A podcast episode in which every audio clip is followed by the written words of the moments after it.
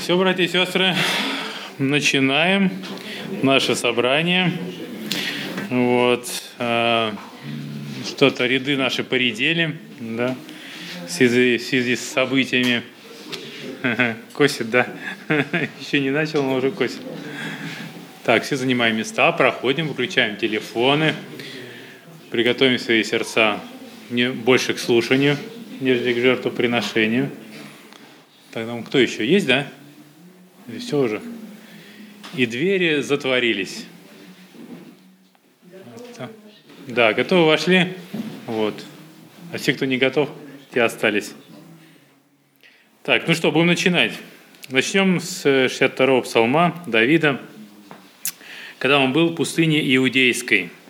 Мы с вами ходим, как когда-то израильтяне ходили по пустыне, да, сорок лет, вот, и их упование было на Господа. Господь их э, кормил манной, вот, давал им все необходимое, и их вещи не изнашивались. Вот. И нас Господь тоже проводит по этой пустыне. Может быть, встречается на, этой, на нашем пути испытания, да, какие-то скорби. Вот. Но мы знаем, к кому нам обращаться. И сегодня мы собрались на это место для того, чтобы обратиться к нашему Господу. И когда Давид в этой был пустыне, его сердце было с Господом. Да, он обращается к нему. «Боже, Ты Бог мой, Тебя от ранней зари ищу я. Тебя жаждет душа моя, по Тебе томится плоть моя, в земле пустой, и сохшей, и без воды». Вот мы неделю были, значит, на работе, кто в школе, кто еще где. Да, мы видели эту пустыню, и наше сердце, оно стремилось куда? Стремилось на это место, там, где написано «источник воды живой». А церковь – это столб утверждения истины. Поэтому здесь мы можем приходить к этому источнику, да, напитываться. И сегодня будет у нас проповедь.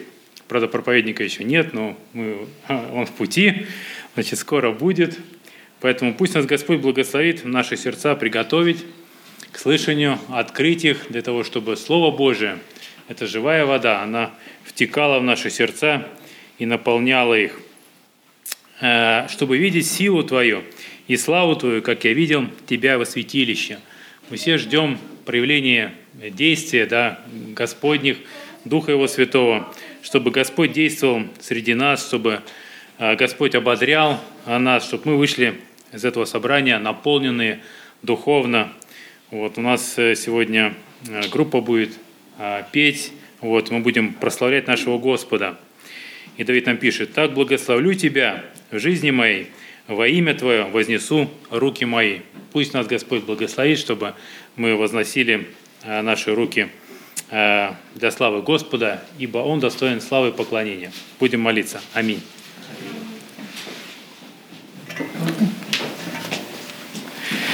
Благодарим Тебя, Господь, за этот прекрасный день, Господь, за то, что Ты привел нас всех на это место, Господи, чтобы мы могли напитаться от слов Твоих, Господь, и как по этой пустыне ходили израильтяне, Господь, мы также чувствуем, приходим на это место и ждем, чтобы Твои воды, Господь, живые, излились на нас, на наши души, Господь, чтобы Ты подкрепил их, Боже, и мы могли ходить, Господь, прямо ногами нашими, Господь, не спотыкаясь, но прославляя Тебя, Господь. Даруй нам быть сегодня Твоими детьми, Господь, чтобы мы могли являть Тебя, Господь, в том месте, где мы находимся, в школе или на работе, Господь, чтобы Твое имя прославлялось, Боже. А Ты благослови это служение, Господь, даруй нам наполниться, Господь, от славы Твоей и прославить Тебя. Да будет слава Тебе, нашему Богу, Отцу и Сыну и Святому Духу. Аминь. Добрый вечер. Сегодня постарался нарядиться. Проповедь такая будет. Про, наверное, это, наверное, самое важное, что у меня есть в отношениях с Богом. И это прям, ну да, наверное, самое важное. Вот. Я попробую начать. Что, микрофон взять? Поближе его поставить? Слушай, я боюсь, сейчас испорчу что-нибудь. Сейчас это все сломаю. А дайте мне большую Библию вон ту. Я хочу ее держать. Так я себя буду увереннее чувствовать. Вот. И а, сейчас много всяких новостей происходит, да, вокруг. Все бурлит прям. И всякие там ну, начиная со всяких болячек, да, которые вот кругом вроде рыщут, да, заканчивая всякими этими долларами, этими сумасшедшими, которые прыгают куда-то в небо. Вообще непонятно, что дальше будет. А, и как-то страшновато жить немножко. Не находите? Вот. Привычно, в общем-то, но страшновато как-то. Вспоминаешь, как все вокруг тебя ненадежно. И э, вспоминая, как все вокруг ненадежно, начинаешь как-то так к Богу обращаться, думать, вот он-то неизменный, да, вечный. Но с Богом другая история. С ним тоже немножко страшновато. А, и, ну, есть много отрывков в Библии, где написано, что страшно. Да? Страшно. Бог страшный. Почему страшный? Ну, почему он страшный? Ну, могу про себя сказать. Ну, во-первых, потому что он все может. Ну, вообще все. Во-вторых, потому что он все знает. Как бы вот это сочетание, он все может и все знает, для меня, ну вот если от всех остальных его атрибутов отвлечься, да, оно порождает какого-то, ну, не знаю, тоталитарного диктатора. Такой. Все может, все знает, все контролирует, все. И, конечно, рядом с таким страшно бывает. И в Библии часто люди пугаются Бога, боятся. Да я до сих пор в жизни вижу, люди боятся Бога. Они боятся даже идеи того, что Бог существует. Что у кого-то может быть такая сила, такая власть, такое знание. Потому что, ну, ну, страшно это. Ты понимаешь себя внутри, видишь все, что... Если кто-то еще это все знает, и он все может, то как бы... И вот...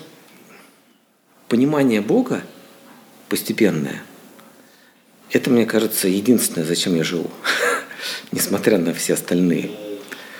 И я вижу еще одного человека, который тоже понимал Бога в Библии, который вот я себя с ним, мне все, чем дальше, тем легче мне себя с ним ассоциировать. Сегодня я обещал про любовь, да, такое говорю, вообще ужас. Всего, всему свое время. И откройте, пожалуйста, я, помните, еще обещал, что будет отрывок целиком тоже. Все время это исполнение пришло. двадцать вторую главу откройте, пожалуйста, «Бытия». Ну, те, кто знают, те, кто знают. Я прочитаю достаточно длинный отрывок, не закончу главу, но, тем не менее, много прочитаю. Стиха до девятнадцатого точно. «И было после сих происшествий, Бог искушал Авраама и сказал ему, Авраам, он сказал, вот я. Бог сказал, возьми сына твоего, единственного твоего, которого ты любишь, Исаака, и пойди в землю моря, там принеси его во всесожжение, на одну из гор, на которой я скажу тебе.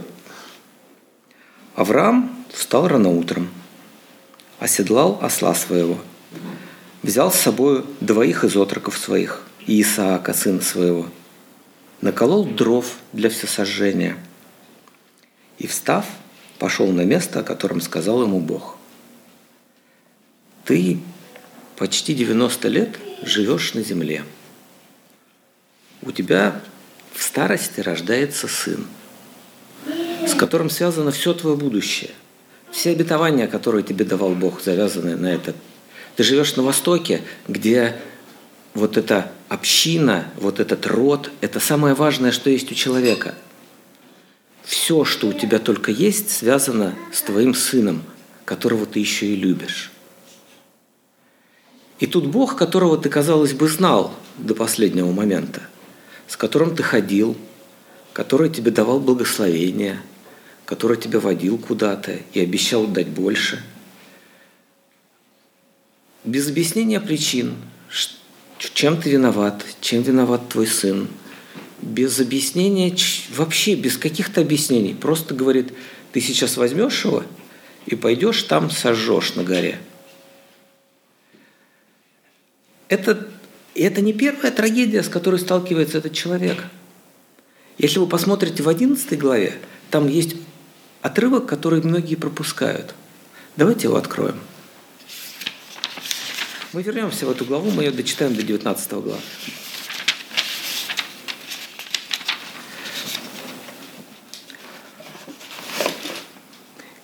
это не первый раз, когда этот человек сталкивается с трагедией. Есть место, которое говорит в двадцать восьмом стихе, одиннадцать двадцать восемь. «И умер Аран при Фаре отце своем, в земле рождения своего, в Уре Халдейском». Кто такой этот Аран, вы знаете? Читаю на один. Вот родословие Фары. Фара родил Авраама, Нахора и Арана. Аран родил Лота. И умер Аран при Фаре, отце своем. Эта трагедия не первый раз посещает эту семью. И Аран никуда не вернулся. Аран умер. Человек, которого умер при его отце брат. Потом не случайно он возьмет с собой Лота. Видать, была какая-то близость между ними. Человек, переживший трагедию, сталкивается с тем, что сейчас он совершит то же самое своими руками. И вот этот Бог, который водил его, выглядит как тоталитарный диктатор. Без объяснения причин. Зачем, что, почему, ты пойдешь. И он три дня. Читаем дальше. На третий день, три дня, три ночи, они идут. И он все это время думает, что будет. Вот они дрова, вот сын. Три дня. Не просто пройди вот десять километров. Зачем-то Бог его повел эти три дня. Это на самом деле интересные три дня, потому что на третий день, часто в Библии что-то на третий день происходит. Но здесь сейчас на третий день должна произойти трагедия. И на третий день Авраам возвел очи свои и увидел то место издалека. И сказал Авраам отрокам своим: «Останьтесь вы здесь с ослом, а я и сын мой пойдем туда и поклонимся». Вот тут вот есть очень странное место. Мы его тоже пропускаем. Тут есть что-то, мне кажется, что дает Аврааму силы, девяносто лет ему почти. Он идет убивать сына. Он состарился за эти три года, за эти три дня еще на девяносто лет, наверное. Но здесь есть что-то. «И возвратимся к вам». Тут множественное число. Потом есть комментарий в посланиях. Вы знаете, да, что верую Авраам, да, что, что он веровал, что и, и воскресить. Помните, да, есть место, где э, в Новом Завете толкуется, как вот все это происходило. Но как бы до сих пор никто не воскресал в Библии, как вы знаете, да, и он просто верил. Он просто верил вот этому Богу, который вот так странно выглядит. Вы должны понимать, что там происходит. Это не просто крушение надежд. Это полная катастрофа в отношениях с Богом. Где он жил? Кто вокруг него был? Вокруг него были люди. Их было много. Были священники этого бога, Мелхиседека. Помните, он его встречает. Я не помню, не буду сейчас э, вспоминать точное место, где-то у меня здесь записано, это не так важно. Он встречает Мелхиседека, который тоже священник этого бога. А есть священники других богов. Знаете, как происходит язычество? Я его знаю изнутри. Я был язычником. Я в детстве приносил жертвы. Я был хорошим мальчиком, поэтому жертвы приносил не кровавые. И у меня было дерево. Я гулял с собакой. И однажды я принес и положил к этому дереву книжку. Стоял рядом с ним и загадывал желание. Потом я принес книжку побольше. Это сейчас выглядит как просто комедия. Но это было чистой воды язычество. Я каждый день гулял с собакой мимо этого дерева, и рано или поздно однажды я загадал рядом с ним какое-то желание. Потом я подумал, что ему надо бы принести что-нибудь. Я принес к нему книжечку. Я к нему однажды большую энциклопедию, советскую энциклопедию припер. Это звучит смешно, если бы не было так грустно. В каждом из нас есть язычник. И когда мы остаемся сами по себе, мы... становимся язычниками. А какие отношения у язычников с Богом? Они же очень простые, они же как с людьми. Ты мне, тебе. Чем больше я тебе отдал, тем больше ты мне должен. Да? Что самое большое человек может отдать Богу? Детей. И то, что в Библии написано, что проводили детей своих через огонь, очень красивая такая синодальная фраза. Никакого отношения к нашим Ивана Купала не имеет. Никто никого не перепрыгивал через огонь. Их сжигали. Они просто... Вокруг него было полно язычников. Он жил... Да, были священники Бога настоящего. И были другие. И они между собой отличались как? Еще Бог не вывел никого ни из какого Египта. Да, когда-то давно была история, что, кажется, мы там жили в каком-то Эдеме, нас оттуда всех выгнали, потом был какой-то потоп, все это ушло. И вот они вокруг язычники. И вот один из этих богов как говорит, что он другой. И вроде как он действительно другой какой-то, не похожий на вот этих всех языческих. И тут что он делает? Он делает то же самое. И вот эта мысль, неужели и ты такой же? Она, ну, то есть неужели на самом деле все это неправда, то, что я знаю про тебя? Вот это вот мысль, как ты мог, Бог? Это, я часто слышу эти слова и сейчас. Как ты мог? Если, твой Бог, если бы твой Бог, я помню, кто-то ругался на меня, человек называл Иисуса какими-то злыми словами и говорил, что если бы Иисус существовал, то его бы жена не умерла и так далее. Я пытался мне руку сломать. Но это вопросы, которые задают не только где-то там чужие, это вопросы, которые мы тоже Богу задаем. И это вопрос, который задавал Авраам. И не просто, что в его жизнь трагедия пришла. У него под вопросом стало вообще все отношения с Богом. Как бы был Бог, с которым он жил. Это представьте себе, что сейчас явится вам ангел и скажет принести ребенка в жертву. Это вообще ни в какие ворота не лезет вообще. Это не наш Бог. Это может быть что-то, то, что ну, для нас это будет абсолютно очевидно, что это какая-то сатанинская дрянь. Но там-то сомнений нету. И вот, вот эта вот мысль «так и знал», она к нам часто приходит. И вот он борется с ней. Он еще верит, он идет, понимаете? Это не просто... поход обреченного человека. Есть два пути, по которым мы можем пойти. Мы можем пойти по пути обреченного человека, я все равно сделаю то, что должен, но это не тот поход. И вот эти слова, которые мне говорят, что мы вдвоем вернемся, это поход верующего человека. Вопреки всему вот этому мраку, который сейчас его окружает, вот этим ночам, которые он спит рядом с сыном, который должен умереть, вопреки всему вот этому, внутри него остается какая-то вера. Какая он еще вообще не очень понимает. У него просто... Такое бывает, что ты просто веришь, что Бог что-то сделает. Что он... И вот эта борьба внутренняя, мне ее, я надеюсь, никогда в жизни не придется такую пережить. Мы с вами, когда все это смотрим, нам, мы эту картину эту видим почти глазами Бога. Библия же рассказывает про отношения. Да? И мы на это смотрим, мы знаем, чем все кончится. Нам легко же. Это как если бы мы с вами сейчас знали, когда там все переболеют, кто останется живой, что все будет хорошо, и все так далее, и, и, и тут рубль поднимется, вообще все самолеты залетают, все будет вообще... Мы ничего этого не знаем. Мы знаем, что там будет с Моисеем. Это там один из столпов веры. Но Моисей-то этого не знает. Мне так интересно это было понять, что это, наверное, то, как Бог на наши жизни смотрит. Он-то знает, как все будет.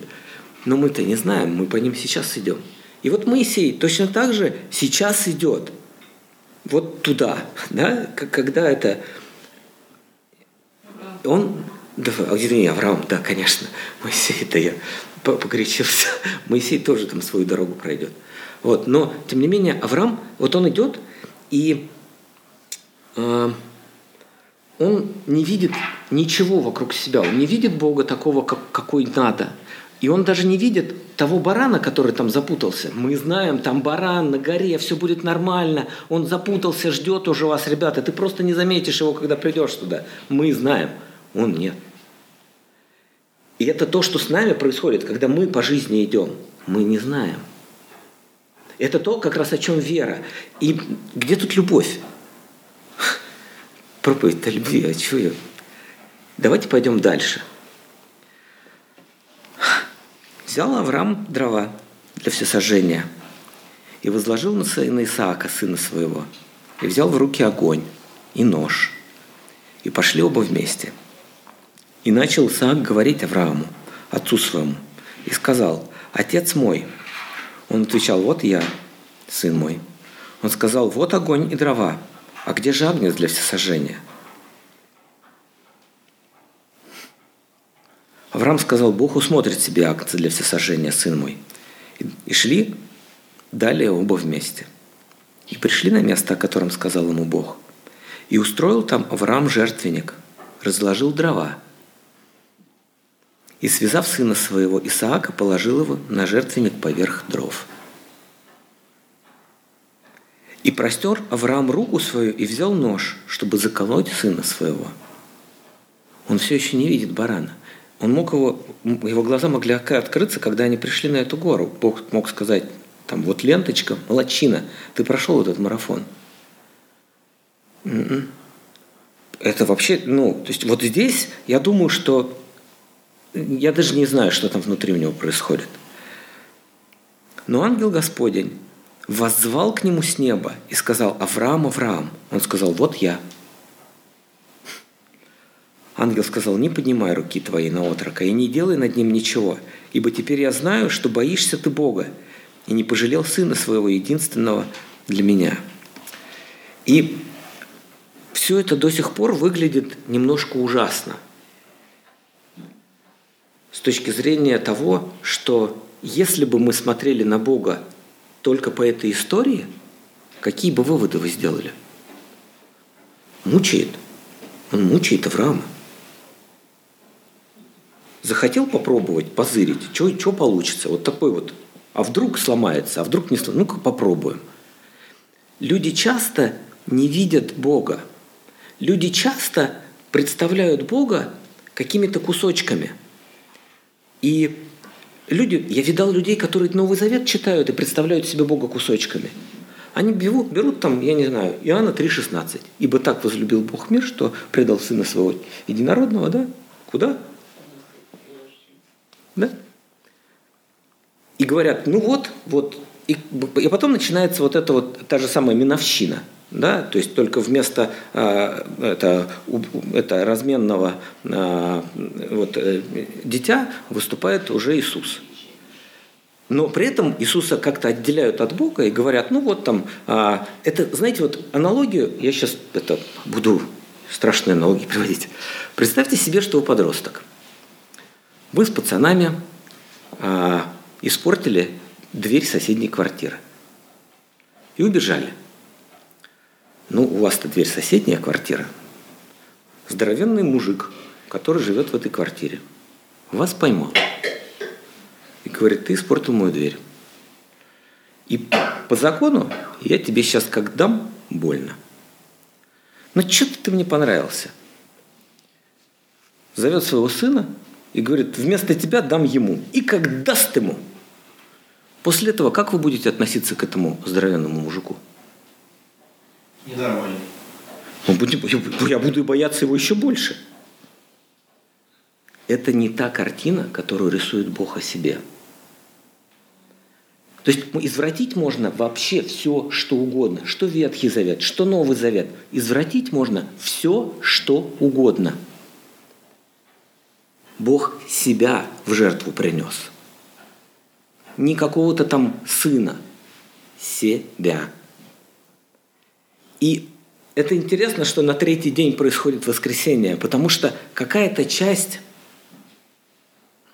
Авраама, она умирает там, когда ему говорят, что ты должен убить своего сына. И происходит вот здесь, происходит воскресение не просто сына. Здесь происходит на третий день воскресение каких-то отношений, которых раньше не было. И здесь появляется что-то, что рождается в нас, когда мы лучше узнаем Бога. Потому что просто прочитать «Я есть любовь», просто прочитать про любовь Бога – это ничего. Мы просто с вами не понимаем этих слов. Мы читаем, они в итоге приедаются, и мы это начинаем пропускать мимо. И если бы Бог сказал Аврааму: вот там вот приносят жертвы, но я не такой, что бы Авраам узнал о Боге?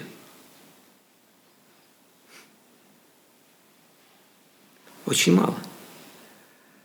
Но не только сделано это ради того, чтобы что-то он узнал о Боге, хотя это бесценно. Честно, это бесценно. Это звучит ужасно, но это бесценно. Что-то узнать о Боге ценой вот таких моральных страданий – это бесценно. Но, не, но смотрите, что происходит дальше. Дальше картина, которая происходит, она меня вообще захватывает. И смотри, и вроде как ангел уже сказал. Вот я, ангел сказал, не поднимай. Возвел Авраам очи свои, увидел, вот позади, вот он прям сзади был, овен, запутавшийся в чаще рогами своими. Авраам подошел, взял овна, принес его всесожжение вместо сына своего. Это был изначальный план. Бог не просто сказал: а, ну все, я передумал. Ерунда какая. Это был изначальный план. И овен этот – это как записка, которая лежит, что записка, оставленная Богом этому человеку. Как ты совершаешь, собираешься сделать что-то, что может шокировать твоего супруга, что ты собираешься сделать что-то, и в какой-то момент он может подумать, что ты вообще сумасшедший. Ты пишешь на записке, и потом, когда все наконец доходит до конца, ты достаешь записку и говоришь: я это все приготовил. Это записка, которую оставил Бог ему. Этот баран там – знак того, что Бог не просто в какой-то момент передумал, Он все это заготовил. Это не просто так. И, ну, и все, на этом можно было бы остановиться. Авраам что-то узнал о Боге. Но нет. Смотрите, что дальше. А... Авраам, а, и возвел Авраам очи, увидел, и нарек Авраам имя место тому, Иегова Ирея, посему и ныне говорится, на горе Иегова усмотрится. И дальше, вот у меня аналогия очень такая, знаете, когда кого-то очень любишь, иногда не сдерживаешься и рассказываешь ему все, вот просто все, что приготовил. Вот. И, и у нас есть три уже отрывка, три, где Авраам слышит обетование от Бога, Бог ему все объясняет. Да, там есть прям несколько отрывков, где Бог, там, сначала он в Бытие начинает с двенадцатой главы один три. Помните, да? Ну, да, да, давайте я открою там. «И сказал Господь Аврааму: пойди из земли твоей, от родства твоего, из дома отца твоего, в землю, которую я укажу тебе. Я произведу из тебя великий народ, благословлю тебя и возвеличу имя твое, и будешь ты благословение. Я благословлю благословляющих тебя, и злословящих тебя прокляну, и благословятся в тебе все племена земные». И все уже, благословение дано. Все. Потом, чтобы, я уж не знаю, пятнадцать один. Продолжается, да? «После сих происшествий было слово Господа к Аврааму в видении, и сказано: не бойся, Авраам, я твой щит, награда твоя весьма велика». То есть происходят благословения, они все происходят, да? И, и в принципе, все, уже все сказано было в двенадцатой главе. Потом у нас появляется Бытие семнадцатая глава. Да? То есть это все, ну, с одним и тем же человеком происходит, с четвёртого по восьмой. «Вот я, вот завет мой с тобою. Ты будешь отцом множества народов». Все, ну вот куда уж заветнее, да? «И будешь ты больше, и не будешь ты больше называться Авраамом, но будут имя тебе Авраам, и сделаю я», и так далее. Да? То есть там опять благословение. И тут, мне кажется, что вот здесь вот просто Бога так это переполняет, что Он прям не сдерживается. И дальше... И вторично возвал, возвал к Аврааму ангел Господь с неба. Как будто он, ну, вроде как сказал уже все, что хотел, но тут не сдержался. Ну, так он, это видно отношение живого Бога к живому человеку. «И сказал: мною клянусь, говорит Господь, что так как ты сделал сие дело и не пожалел сына твоего единственного твоего, то я, благословляя, благословлю тебя, и умножая, умножу семя твое, как звезды небесные, как песок на берегу моря, и владеет семя твое городами врагов своих, и благословятся в семени твоем все народы земли, все народы земли, за то, что ты послушался гласа моего». И возвратился Авраам к отрокам своим, и встали, и пошли вместе в Вирсавию, жил Авраам в Вирсавии. Понимаете, да? То есть все уже, благословение все сказано, но прерывается вот это вот отношение Бога к этому человеку. «Благословляя, благословлю». И вот эти отношения как между любовью и смертью, они очень часто близкие. Да, вот обручальное кольцо на мне, тут есть секрет. Там внутри гравировка. А, «Песнь песней», восемь шесть. Выведешь? Пусть люди прочитают. Я хотел бы, чтобы люди... восемь шесть? Да, восемь шесть. Я бы хотел, чтобы люди прочитали. Не просто услышали, прочитали. Да. «Положи меня, как печать на сердце твое, как перстень на руку твою».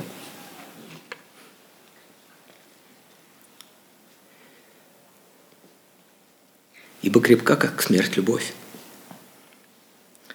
Вот это важно.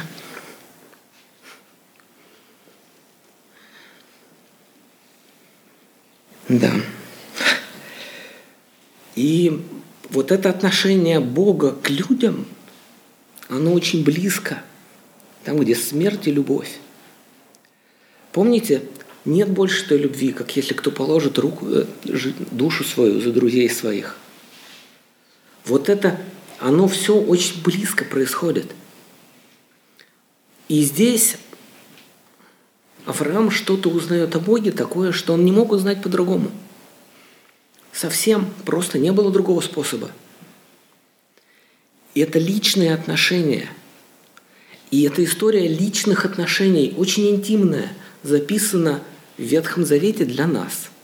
Потому что наши личные, интимные отношения с Богом, они все вот на этом завязаны. И я просто думал, что, что такое в любви. И для себя сделал несколько выводов. Я их делаю иногда из песен, потому что там, где твое сердце отзывается на что, если вообще это, если сердце ваше не вовлечено в процесс какой-то, то это, скорее всего, не любовь. Как бы вы это ни называли, если сердце не вовлечено в то, что происходит, то это, скорее всего, не любовь. Там должно быть сердце. Я не говорю о каких-то суперчувствах, не говорю о каких-то таких, ну, эмоциях. Я говорю о том, что является внутренностью человека, ядром его. И если эта любовь не разбивает ваше сердце хотя бы один раз, то эта любовь, наверное, не очень-то сильная. И когда она его разбивает, вы узнаете, что внутри. Вы узнаете, из чего вы сделаны. Вы узнаете... Я часто... утешаю себя по край... словами, ну, по крайней мере, у меня в сердце живет Бог. И это то, что на самом деле дает мне опору. И это то, что дает, когда чувствуешь себя полным как-то... Плохих слов-то как-то не хочется говорить, люди слушают. Ничтожеством. Очень хорошее слово, спасибо. Когда чувствуешь себя полным ничтожеством, злым ничтожеством, единственное, что мне помогает, это то, что в сердце, несмотря на вот эту всю мерзость, живет Бог. И Он меня оттуда меняет. И даже когда я не меняюсь, Он все равно это делает. И мы с Ним... У каждого же свои отношения. У меня, я помню, вот до сих пор помню... Сегодня какая-то очень эмоциональная проповедь. Я помню момент, который повернул мою жизнь в моих отношениях с Богом. Было, тогда было какое-то поветрие среди христиан, молчаливая молитва. Надо сидеть и молчать, и ждать, что Бог что-нибудь тебе в голове скажет. Очень модно было. А, и как-то я с одним скептиком, в общем, мы с ним вместе посидели, подумали, ну ладно, все вокруг молятся, давай мы посидим, подумаем тоже, может быть, что-нибудь нам Бог скажет. И вот мы посидели, час, наверное, сидели, смотрели друг на друга, как баран на новые ворота, как бы, чувствуешь себя очень неудобно. Вот. Ну так, думаешь, думаешь. И вот в самом конце, мы сидели где-то у него в гостях, и посидели как-то, и в самом, в самом конце и мне, я не знаю, может быть, я, мне это трудно объяснить. Я вдруг понял э, три простых слова. И они даже как-то так эхом каким-то отозвались внутри, а потом это эхо начало внутри гулять, и постепенно сформировалось то, что вообще проводит, знаете, в жизни черты. Есть такие черты в жизни, у которых ты меряешь, вот моя жизнь до этой черты, а вот после. И три слова были «ты мне нравишься». Не про любовь даже, я ему нравлюсь. И сначала ты вообще не понимаешь, что он имел в виду. И со временем ты понимаешь, что это вообще единственное, на чем ты можешь держаться. Что я ему нравлюсь. Не, не просто любовь зла полюбишь и козла, да? А я ему нравлюсь. И Богу, Богу. Я же ему молился, ждал. И вот, это, вот эти слова, они... перерождают меня. Но это мои отношения с ним, да? У вас же свои. И, и у Моисея... Опять Моисей. Даже просто про Моисея тоже много читаю. И у Авраама то же самое. И я тоже думал, помните вот мысль это про тоталитарного диктатора? Кому при тоталитарном диктаторе хорошо жить? Самому диктатору-то плохо жить, ему все контролировать нужно. Я придумал, кому хорошо жить при тоталитарном диктаторе. Знаете, кому? Семье тоталитарного диктатора. И если ты вдруг оказываешься в семье Бога, который гораздо больше, чем это ограниченное, все знает и все контролирует, он... Но тут происходит... Мы же те же самые приемыши. И мы приемыши, потому что он нас выбрал. Мы ему нравимся. Вот, вот это все э, для меня очень важно понимать, что вот та, те страхи, которые меня окружают, помните, я со страхов начал, что вся эта ерунда, она отпадет.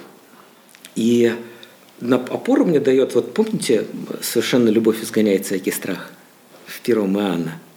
Да, вот это та самая совершенная любовь. Иоанна четыре, восемнадцать, девятнадцать. Покажи, пусть прочитает народ.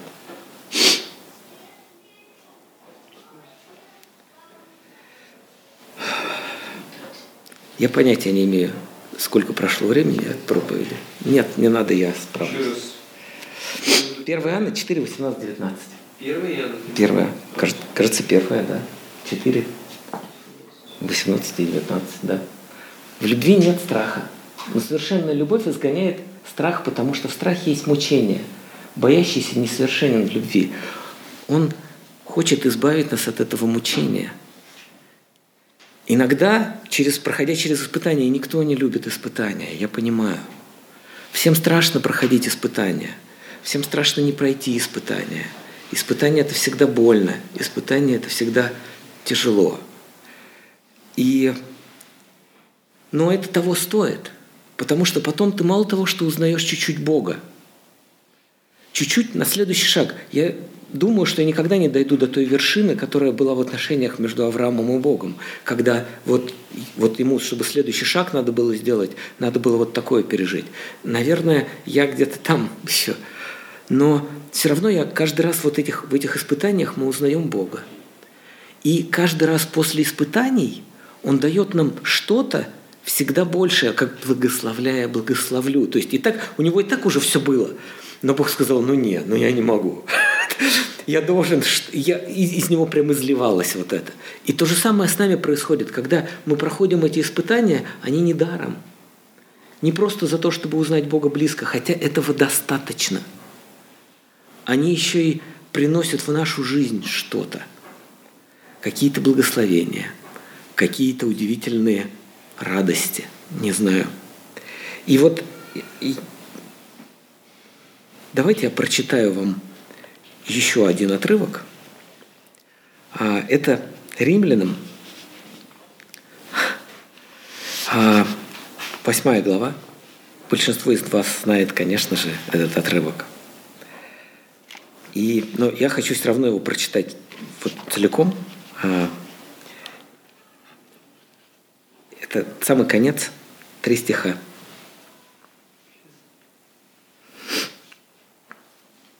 Там раньше всякие ужасы написаны, но сейчас вот хотелось бы прочитать вот эти три стиха, и потом помолиться я, наверное, не смогу дальше. Это уже все, что мог, сказал.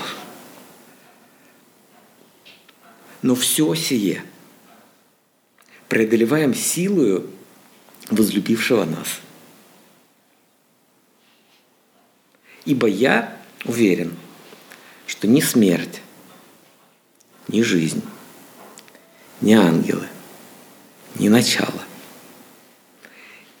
ни силы, ни настоящее, ни будущее, ни высота, ни глубина, ни другая какая тварь не может отлучить нас от любви Божией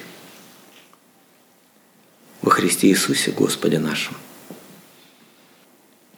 Вот что я хотел сказать про любовь. Спасибо тебе, Отче, за любовь твою.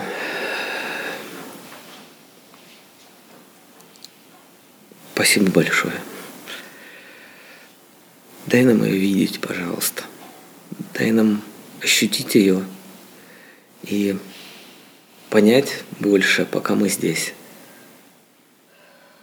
И слава тебе, Господи, что ты так прекрасен.